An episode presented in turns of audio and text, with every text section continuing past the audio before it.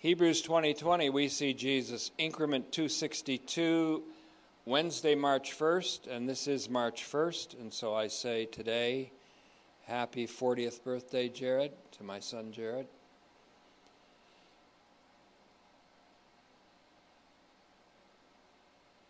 And today we're going to consider, tonight we're going to consider the New Covenant again, an enormously significant topic in the New Testament, and you can't say enough about it. I'm finding out you can't say enough about it, but because God has made us competent, we can say a few things about it, perhaps. And so, Father, grant us the grace, grant me the grace to communicate grace to the hearers, to minister grace to the hearers today, to speak the truth in love, so that the church, which is Christ's body, may receive edification, and that we all may be strengthened with might in the inner man. In Jesus' name, amen. We're going to be going to Hebrews eight, eight b through twelve, also Hebrews thirteen twenty, the last mention of the New Covenant in Hebrews, to show you the extent of that topic in our homily. We're also going to be going to a remarkably, I call it even a sublime passage in Romans, starting at verse twenty-five of chapter eleven, and also one more verse from the Old Covenant Scriptures that deals specifically with a prediction of the New Covenant, and that is Isaiah fifty-nine, and we'll be going there in our connection with Romans eleven. So we're mixing it up a little bit in Hebrews today. Of course, we'll also be aware of the interweaving of Second Corinthians two core, probably somewhere along the road here. We've communicated a few hopefully edifying and grace-conveying and challenging truths about the New Covenant. Like I said before, you can't say enough about it. So there's a time when we're going to have to leave that topic. I don't know when it's going to be, because I don't see an end in sight. It's such a remarkable covenant, a remarkable motif and theme of the Scriptures. Jeremiah thirty-one, thirty-one to thirty-four, which is the Septuagint thirty-eight, thirty-one to thirty-four, I keep mentioning that, is the longest quotation of an Old Testament passage in the entirety of the New Testament. Hebrews eight, eight b through twelve is the citation or quotation of that in its totality. Look, the days are coming, says the Lord, when I will make a new covenant with the house of Israel and with the house of Judah, not like the covenant that I made with their fathers in the day when I took hold of their hand and led them out of the land of Egypt, for they did not abide by my covenant, and I disregarded them, says the Lord. For this is the covenant that I will put, this is the covenant that I will covenant with the house of Israel after those days, says the Lord. I will put my laws into their mind, and upon their hearts I will inscribe them. And I will be their God, and they will be my people. And none of them will teach his fellow citizen or his brother. That word fellow citizen is something we're going to have to take up in the future, because it has to do with being fellow citizens of Oranopolis, the heavenly city-state. Or his brother saying, know the Lord, because all will know me, from the least to the greatest. Because I will be merciful to their wickedness, and I will never again remember their sins. The New Covenant is superior to the Old Covenant for many reasons, some of which we've already considered. The New Covenant is mediated by Jesus, the Son of God, who is over God's house, and not Moses, a servant in God's house. The New Covenant is given eternal authorization by the blood of Jesus, the Son of God, and not by the blood of animals. It is a salvific covenant that brings about justification and sanctification in the New Covenant community. Justification because of the blood of the Lord Jesus. sanctification because of the Spirit of the Lord, the Lord the Spirit who is placed within us. The new covenant has to do with the justification and not the condemnation of Israel, as we learn from Second Corinthians three. Ours is not a ministry or an operation, an ongoing operation of condemnation, but of righteousness, which perhaps is better understood as justification. Ours is an operation of justification, an operation not of the letter written on stony tablets, but of the Spirit written on fleshly tables of the heart, where God actually inclines our hearts to do his will and empowers us to do his will, and in fact places his Spirit in us to do and to will his good pleasure. The new covenant has to do with the justification and not the condemnation of Israel. It is a covenant by which all of Israel will be saved. The new covenant is a salvific covenant. I can't state that emphatically enough. It guarantees not only the salvation of all of Israel in all of its times, but also of all the nations whose coming in is associated with their salvation, with that salvation, and with the removal of ungodliness from Jacob by the rescuer who comes from Zion, that being Jesus the Lord, the great shepherd of the sheep, whom the God of peace led up from the dead, Hebrews thirteen twenty.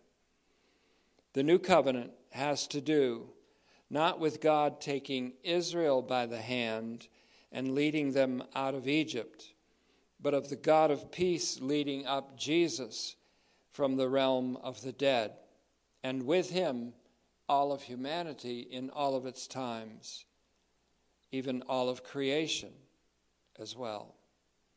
For this one Jesus Christ died for all, and all died when he died. Second Corinthians five fourteen. Consequently, all were led up from the dead, effectively speaking, when he, the great shepherd of the sheep, was led up from the dead. God who brought him out of the realm of the dead is called the God of peace in Hebrews thirteen twenty.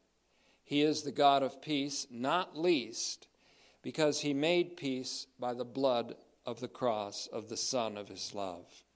We made this clear in Increment two sixty, but it bears repetition. In fact, it requires rep- repetition. God is called the God of peace, not least because he made peace by the blood of the cross of the Son of his love. That peace is another word for universal reconciliation, as Colossians one twenty, in collusion with Ephesians one ten, makes eminently clear. The God of peace who led Jesus out from the realm of the dead is the God who was in Christ reconciling the world to himself, not imputing their sins to them. This is the hamartiology of the new covenant, Second Corinthians five nineteen.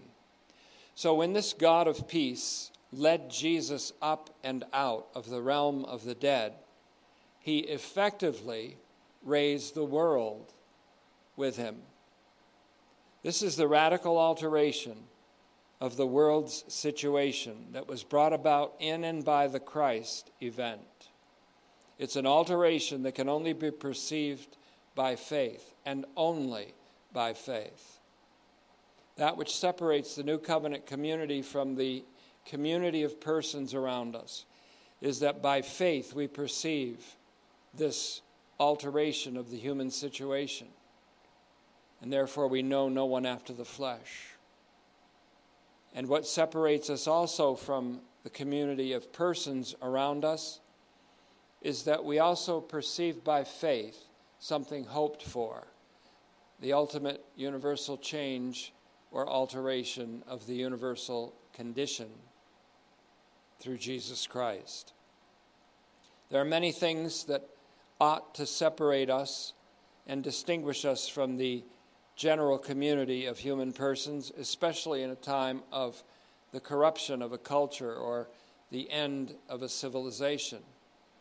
One of those things that distinguishes us is speech. That's why Paul said, "Let there not ever be named among you obscenity or coarse or obscene jest, jesting, jesting, or what we would call dirty jokes, or blasphemy, or heresy, or any rotten speech by which the Spirit is grieved. Let not, not any of that be named among you, but be distinguished as set apart ones and saints in the realm of speech." That's one practical way that we can distinguish ourselves as the New Covenant community, as saints, in a world and in a nation in which there is much impurity of speech.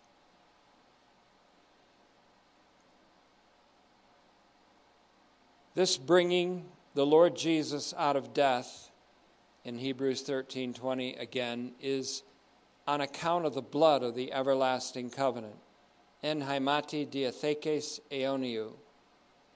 That'll be in the title of our message today, next to increment two sixty-two, En haimati diathekes eoniou, the blood of the everlasting covenant, which is the blood of Jesus Christ, which justifies, sanctifies, purifies, and saves. Not enough can be said about Hebrews thirteen twenty. It's a verse crowded with insights and fraught with implications, all of which are intimately associated with the new covenant. You can't say enough about the new covenant, and I can't either.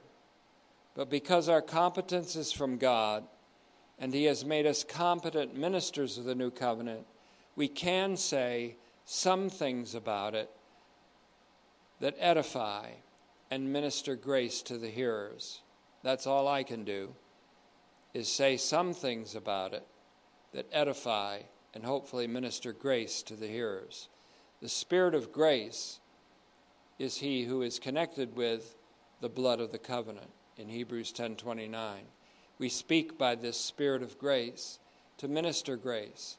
Not to speak in ways that minister grace is to grieve the Spirit, because He is the Spirit of grace. Ephesians four thirty, connected with Hebrews ten twenty-nine.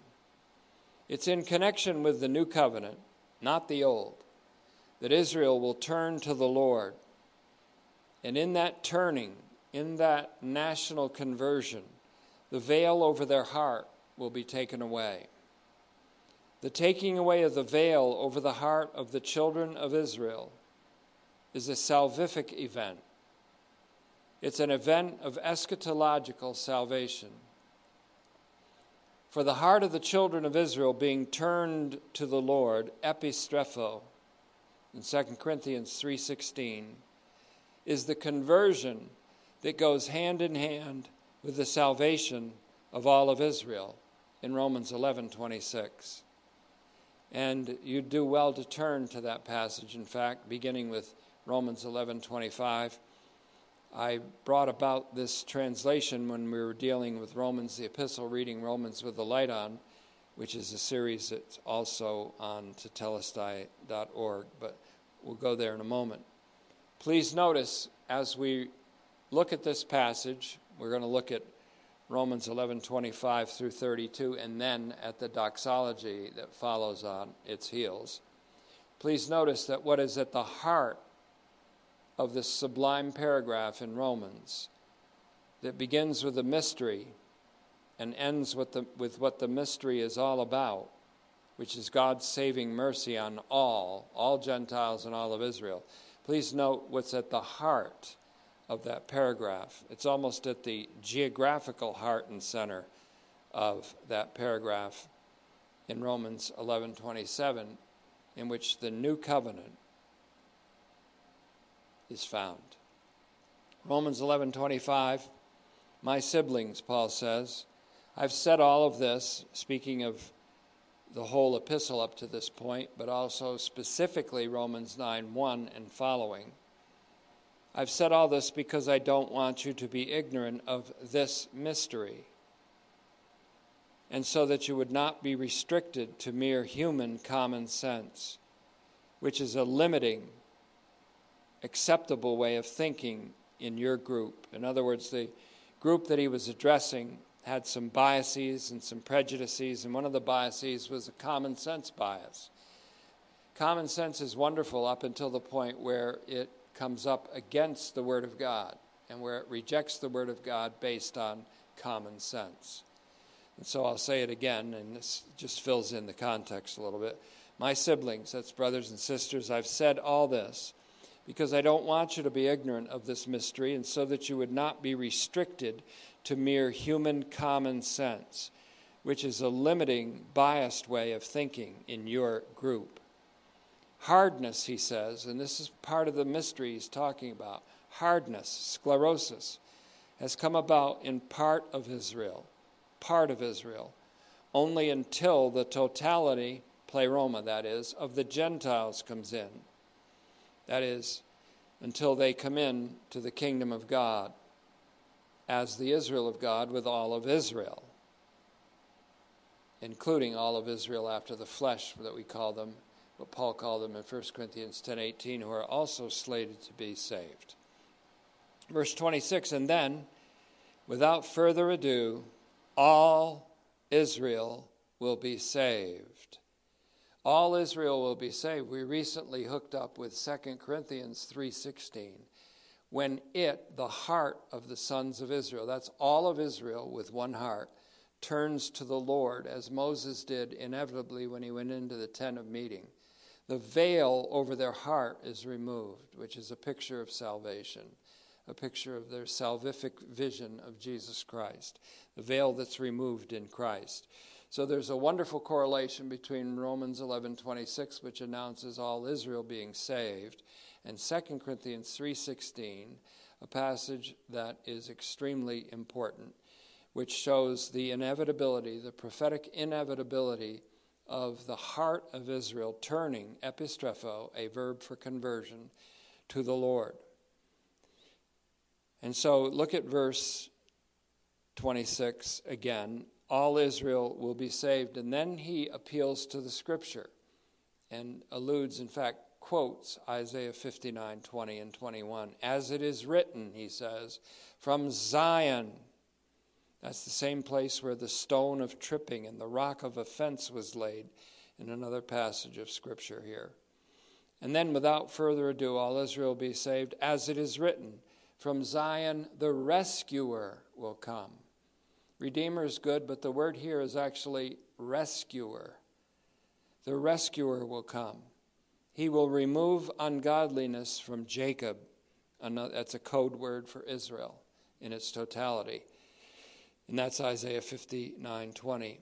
And here's the new covenant in verse twenty-seven, right in the heart of this sublime paragraph. Indeed, this is when I fulfill my covenant with them. That is, when I take away their sins. That's the climactic statement of Hebrews eight twelve. And that's the last sentence or the last clause of the new covenant. Because I will be merciful to their wickedness. Isaiah puts it this way, I will turn away Jacob, I will turn away ungodliness or impiety from Jacob. Jeremiah says, I will be merciful to their wickedness. And I will never again remember their sins, Jeremiah thirty-one thirty-four, correlates splendidly and elegantly with Isaiah fifty-nine twenty-one, where he says, this is when I fulfill my covenant with them. That is, when I take away their sins, says Yahweh. That's Isaiah fifty-nine twenty-one. The fulfillment of the new covenant, the everlasting covenant, the better covenant, is the taking away of the sins of Israel. But as John makes clear in First John two one, Jesus Christ the righteous is the propitiation in verse two, not for our sins only, that is the sins of Israel only, but for the sins of the whole world. So the new covenant, though made with the house of Israel, has, and with the house of Judah together united, has implications for all of the human race and all the nations, salvific implications. So again, notice at the heart of this sublime paragraph, which ends with the mercy of God toward all, the saving mercy toward all, right in the heart of it.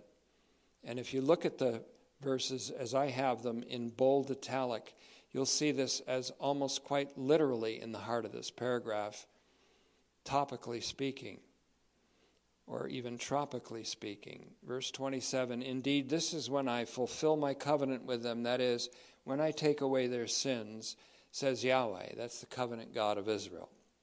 And that's Isaiah fifty-nine twenty-one, along with Jeremiah thirty-two forty and Jeremiah thirty-one thirty-one to thirty-four. These are new covenant predictions.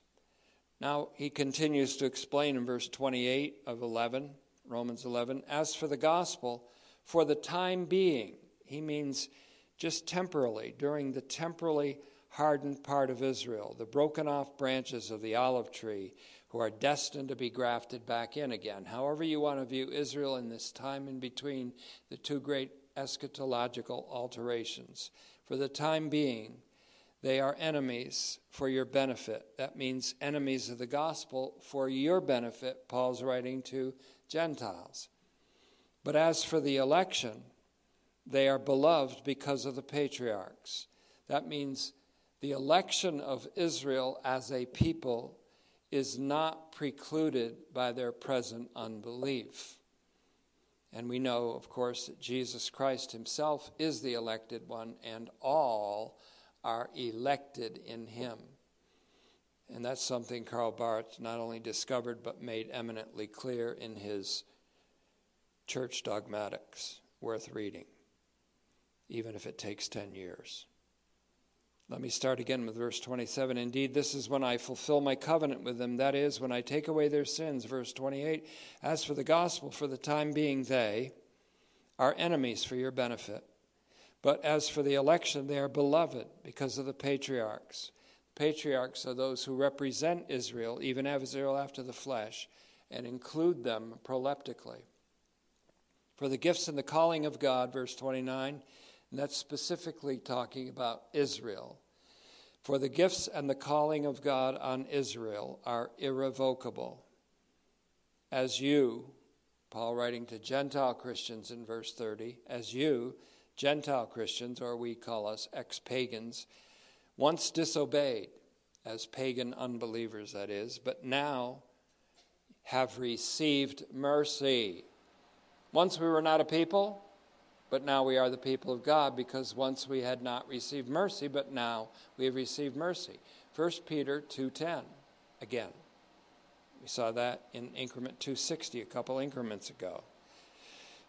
And so again, you, Gentile Christians, once disobeyed, that is, as pagan unbelievers, but now have received mercy, and that means saving mercy, as we know from Titus three five. So they, that's the hardened part of Israel, which we should never despise as so-called saved Gentiles or saved pagans, they, the hardened part of Israel, whom you Gentile Christians see reflected in your Jewish Christian brethren, that's an expansion from our study in Romans, also have now disobeyed. They've, in other words, disbelieved or become unfaithful, not believing in their Messiah, Jesus, for now. So that the same saving mercy may be given to them.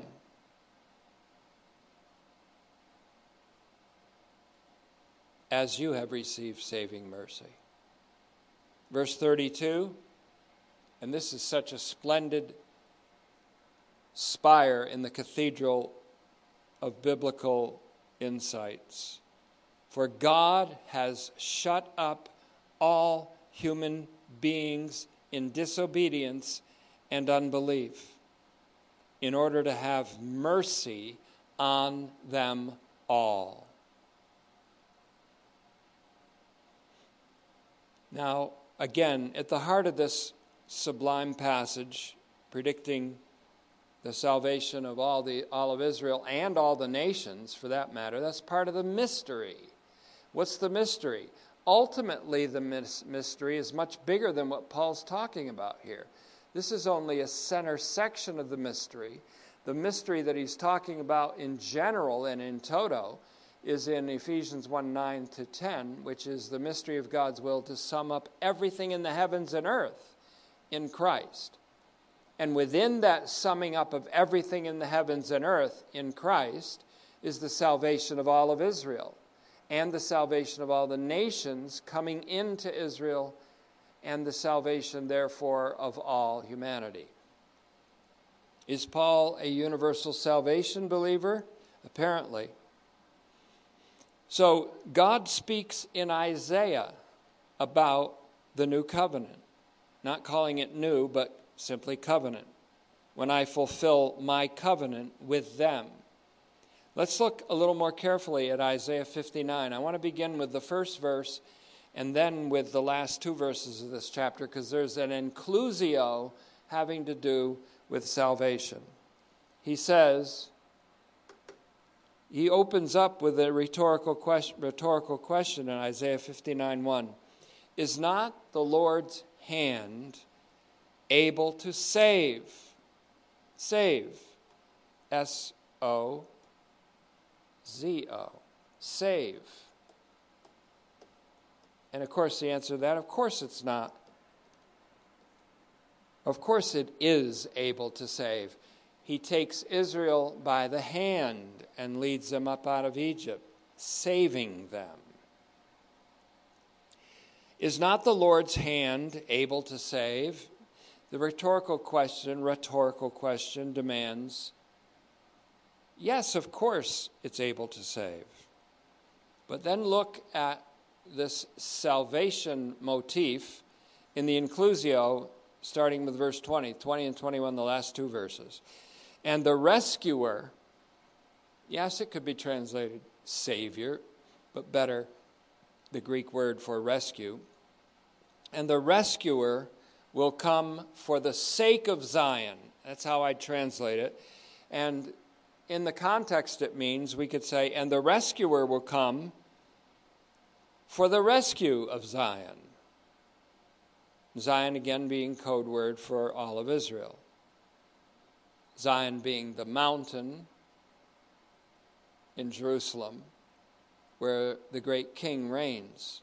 Zion being the mountain of the New Jerusalem also, to which we have come, Hebrews twelve, twenty-two to twenty-four. So, and the rescuer will come for the sake of, or for the rescue of, or the salvation of Zion, and he will turn. Now in Second Corinthians three sixteen, it says that the heart of Israel will turn, and it's the word epistrepho. Epistrepho. That's a verb for conversion. Well, if I refer you back to two fifty-nine increment, two fifty-nine for that. But epistrepho, when the heart turns to the Lord, and when it does, it's because the Lord turned the heart. Turn to me, all you ends of the earth, and be saved, Isaiah forty-five twenty-two. And as Jeremiah, Jeremiah thirty-one eighteen says, turn me and I was turned. You turned me, Lord, so I was turned. I turned because you turned me. And so when the heart of Israel turns, and it inevitably will, because the Lord will turn their heart to the Lord, then the veil will be removed, which is another way of saying all Israel will be saved. Again, please correlate in your mind Second Corinthians three sixteen with Romans eleven twenty-six. So let's look at this passage again. It's extraordinarily important. And the rescue will come for the rescue of Zion, and he will turn, this time apostrepho. It's a word that's usually used for apostas- an apostasy turning, but here it's turned on its head. Apostrepho this time. And God does the turning away of something from Israel. The rescuer will come for the sake of Zion, and he will turn, apostrepho, future active indicative of apostrepho. It's an action performed by the omnipotent saving hand of God in the inevitable eschatological future. He will turn impiety away from Jacob. Ungodliness or impiety, asabaya, is used here. And this again correlates with Jeremiah thirty-one, when the Lord says, I will be merciful to their wickedness. Isaiah correlates with Jeremiah there. Verse twenty-one, and this is the covenant. There we have it again. This is the covenant. He's referring to the new covenant here, not the old. This is the covenant. Dia theke. This is the covenant. Dia theke in the Greek text. Dia theke. This is the covenant. To them from me, he says. This is the covenant to them from me, says the Lord. My spirit, this is the Lord the Spirit, that is upon you, and my words that I've put in your mouth, Isaiah, the prophet, will never fail out of your mouth or out of the mouth of your seed, your descendants, your offspring.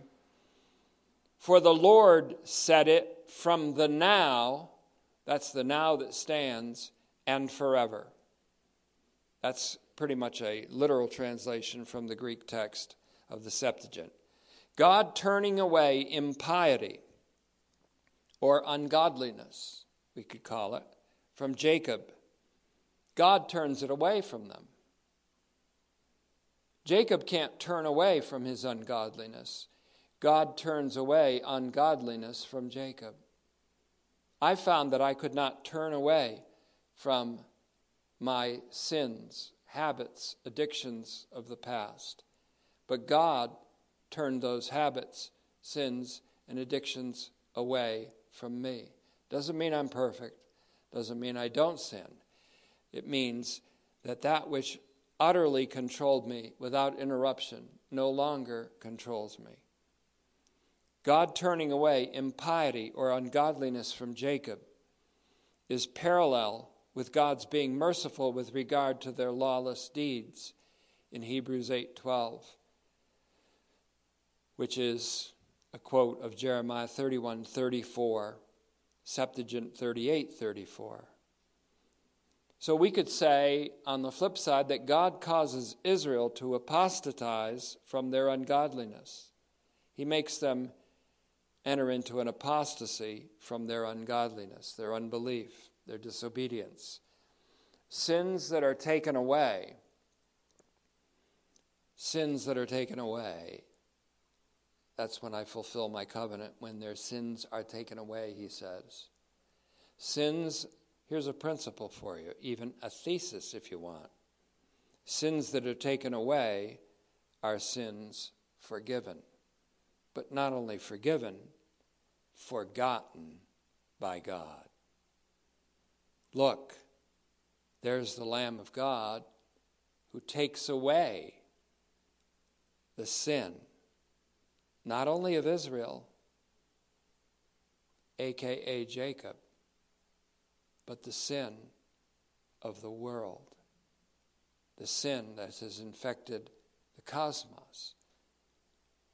And again, to refer to what I consider to be the premier declaration of the Hebrews homily, Hebrews nine twenty-six b. But now, once and for all, at the moment of the juncture, or we could say the zenith or completion of the ages, he has appeared for the taking away of sin by the sacrifice of himself. The taking away of sin by the sacrifice of himself is the fulfillment of the new covenant.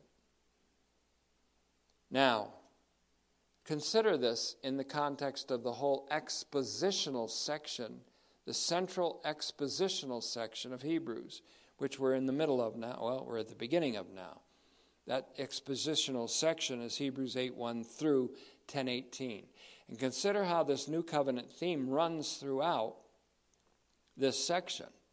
Not only this section, but the rest of the sermon or the homily, because again, Hebrews thirteen, twenty, and twenty-one are the last verses in the homily, except for the addendum or the greeting and the final words in thirteen twenty-two to twenty-five.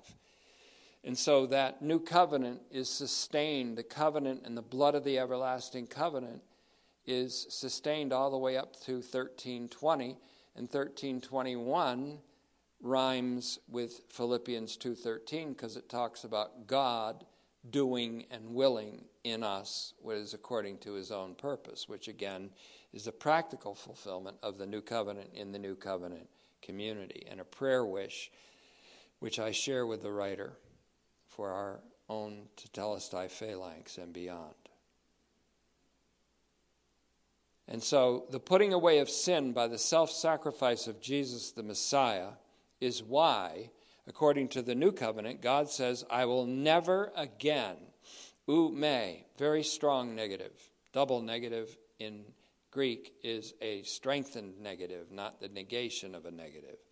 God says, I will never again remember their sins in Hebrews eight twelve. And this is the concluding promise with which the new covenant is enacted. One of those better promises. This final declaration by God in his giving of the new covenant is carried through the rest of this lengthy and loaded section of Hebrews eight one to ten eighteen. Then in ten nineteen we have the central exhortation, which will be exciting. In fact, it is repeated, this quote of Hebrews eight twelve is repeated at the end of this section in ten seventeen, in tandem with the conclusion that where there is forgiveness of these, that is, all sins, there's no longer remains a sacrifice for sins. So the, the rationale, of course, is, so why are you tempted to go into the old Jerusalem and offer the same sacrifices which can never take away sins when one sacrifice forever has made all these redundant sacrifices actually an act of apostasy?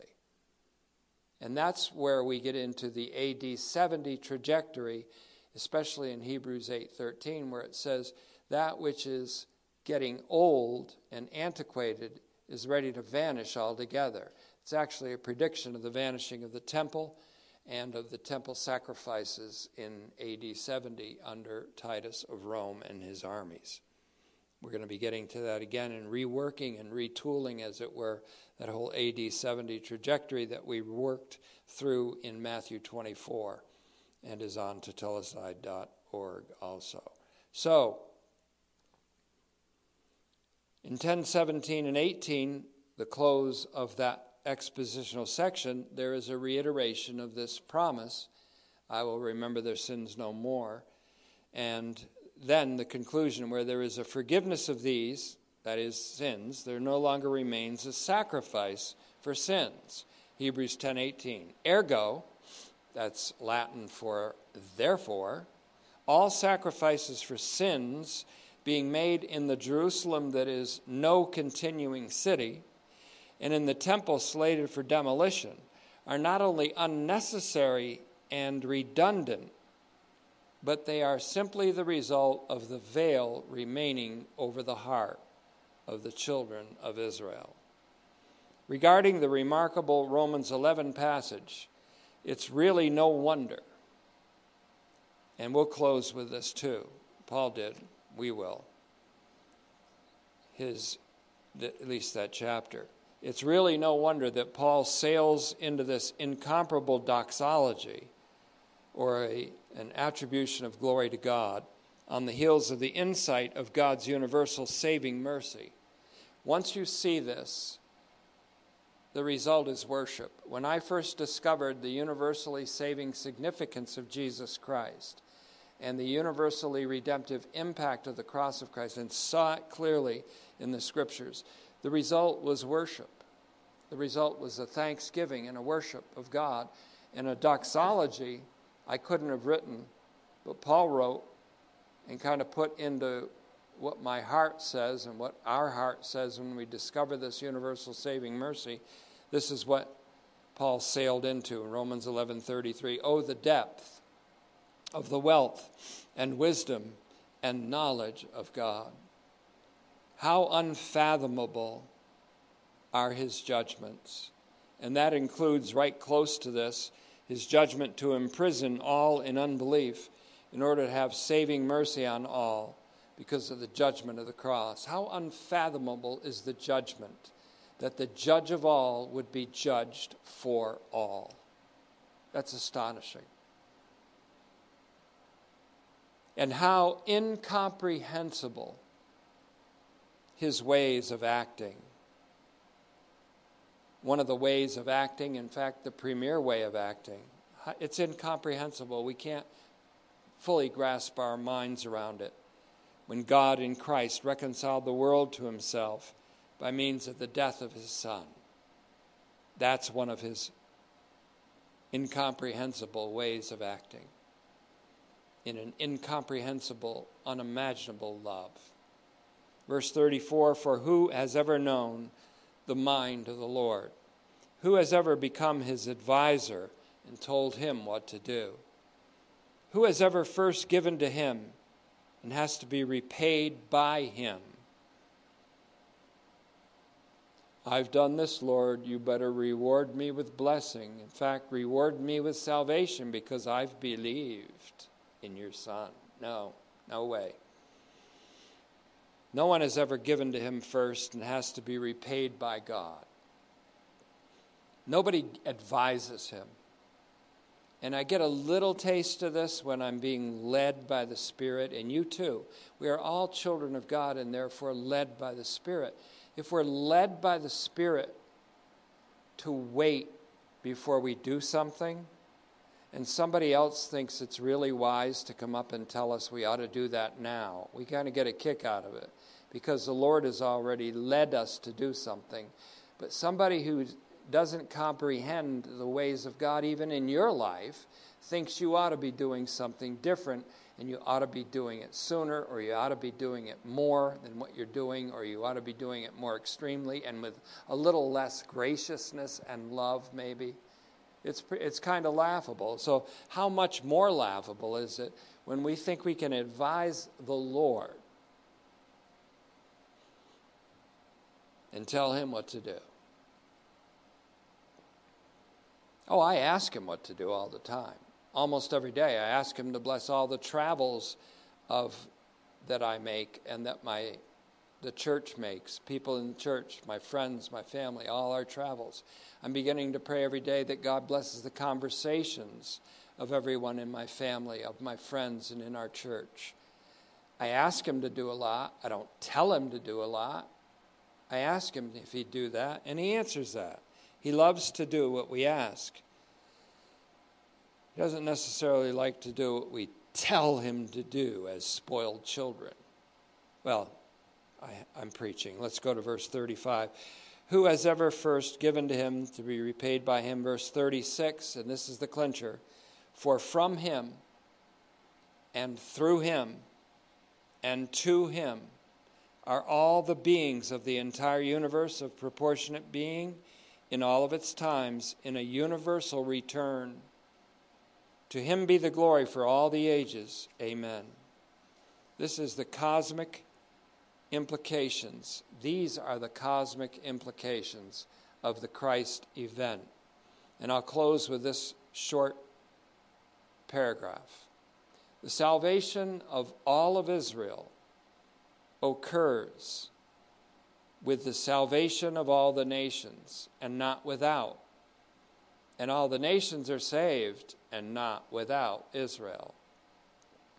The salvation of all humanity occurs with the liberation of all creation from its slavery to corruption. And one does not happen without the other. And all of this happens with everything returning to God, from whom and through whom are all things. At the heart of this climactic passage of Scripture, Romans eleven twenty-five all the way through thirty-six, gathering up its doxology at the end. Once again, at its heart is the covenant, the new and everlasting covenant, and the promise that God will remove Israel's sins, which occurs with the removal or the expiation of the sins of the world. Idu, asterismos, behold, if you want, the cosmic implications of the Christ event. And Father, we thank you for this. We thank you that we see not only the personal impact of the Christ event, but its cosmic impact and implications.